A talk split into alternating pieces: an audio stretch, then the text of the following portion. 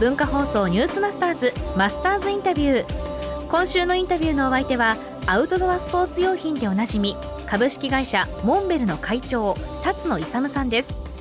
世界的な登山家である一方で関連ビジネスの経営者でもある辰野さん。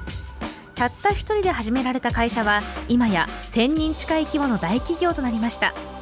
今週はそれまでにあった経緯を伺います。初日の今日は山に捧げた青春2つの夢というお話です。高校時代に出会った一冊の本から登山家を目指す決心をした辰野さん。そこから世界的な登山家そして企業の経営者になるまでにどのような気持ちの動きがあったのでしょうか？山に対するそのなんていうか思いというか憧れの思いはあって。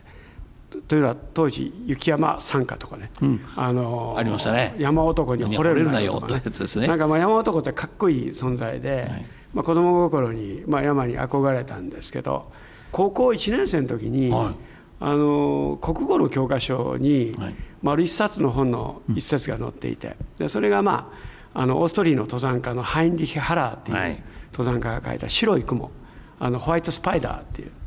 で、まあ、この本は何の本かというとヨーロッパアルプスの三大北壁の中で最も難しいアイガー北壁、えー、これの初登板期だったんですね。でまあこの、まあ、ハラハラドキドキするようなその文章を読んで自分が日本人で初めて残ってやろうという そういう野望まあ、夢を持ったわけですね、はい、で実際に日本人で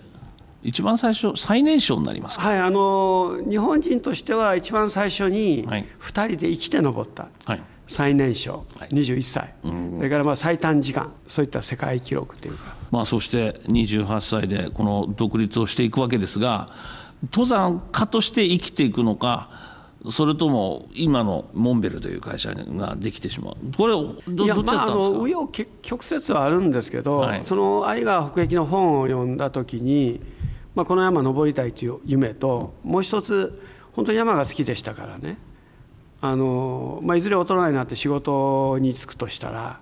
まあ、山に関係した商売を自分で始めたいと。で思ったのが16歳高校1年生の時ですけど、はい、なんかざっくりとイメージとしては28歳になったら、うん、自分で山に関係したビジネスを始めようと。あの、まあ、いろいろ職業についていくんですけど最後繊維商社に勤める機会があって、はい、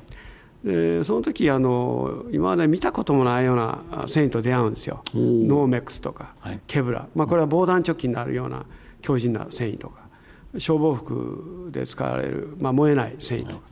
まあ、いわゆる高機能素材を扱うチャンスがあって。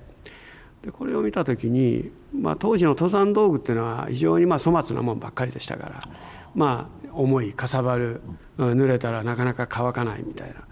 あの、まあ、そういう新素材をと出会ってですねあこれを使ったらもっときっと快適であの安全な装備が作れるんじゃないか。それもちょうど28歳の誕生日と同時に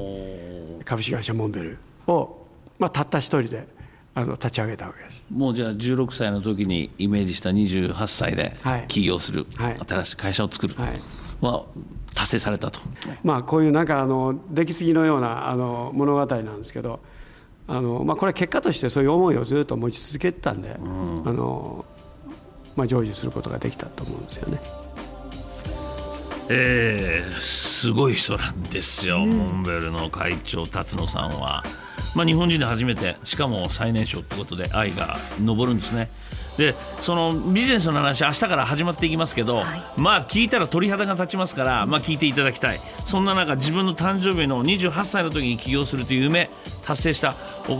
おとぎ話みたいだけども夢を持ち続けることが大事なんだと最後語ってるんですが、まあ、その通りだと思います、まあ明日から盛り上がっていきますんで、はい、ぜひ聞いてください。マスターズインタビューはポッドキャストでもお聞きいただけます。ニュースマスターズのホームページをご覧ください明日は単身ゼロ資本で始めた会社をどのように成長させたのか伺います。文化放送ニュースマスターズマスターズインタビューでした。